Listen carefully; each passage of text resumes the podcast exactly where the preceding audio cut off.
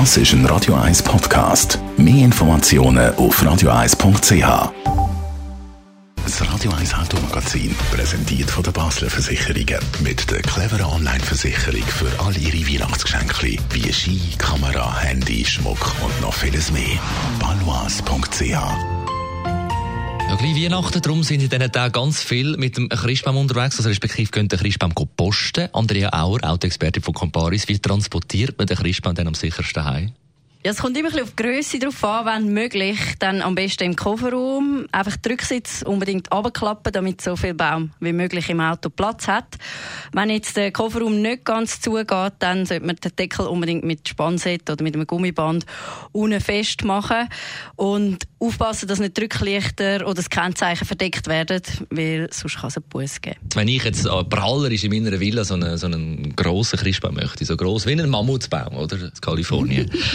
der zu gross ist für den Kofferraum, kann ich den jetzt auch auf dem Autodach transportieren? Ja, das kannst du. Wichtig dort ist sicher auch eine gute Sicherung. Also nicht einfach mit einem Gummiband festmachen, sondern wirklich mit einem Spannset, weil sonst kann es dann bei einer Vollbremsung schnell mal gefährlich werden. Und wichtig ist auch mit dem Stamm nach vorne, nicht nach hinten. Sonst kannst du im Fahrtwind dann deine Äste abreißen oder im schlimmsten Fall kann der Baum oben runterfallen. Und wichtig ist auch noch, wenn der Baum einen Meter übers Heck rausschaut, dann muss man den unbedingt gut kennzeichnen.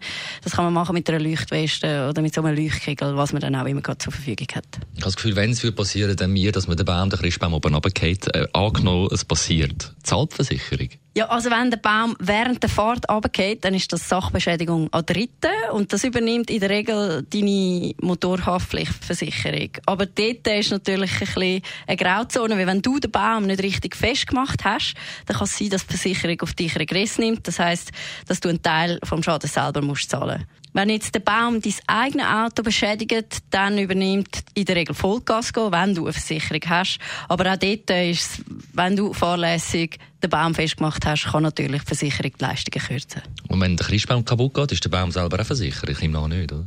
Ja, also eigentlich wäre der Baum unter mitgeführte Sachen deckt, aber das gilt nur, wenn der Baum bei einem versicherten Ereignis beschädigt wird. Das heißt, wenn er durch den Unfall, zum Beispiel durch den Crash von jemand anderem beschädigt worden wäre.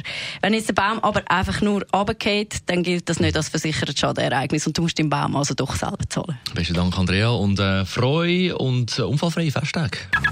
Das Radio 1 Automagazin ist präsentiert worden von der Basler Versicherungen mit dem komfortablen Online-Prämierechner für all Ihre Sachen. Egal ob Handy, Hörgerät, Brille, Armbanduhr, Kinderwagen, Ski oder Snowboard.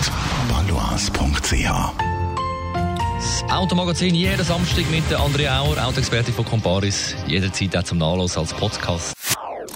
Das ist ein Radio 1 Podcast. Mehr Informationen auf radio1.ch.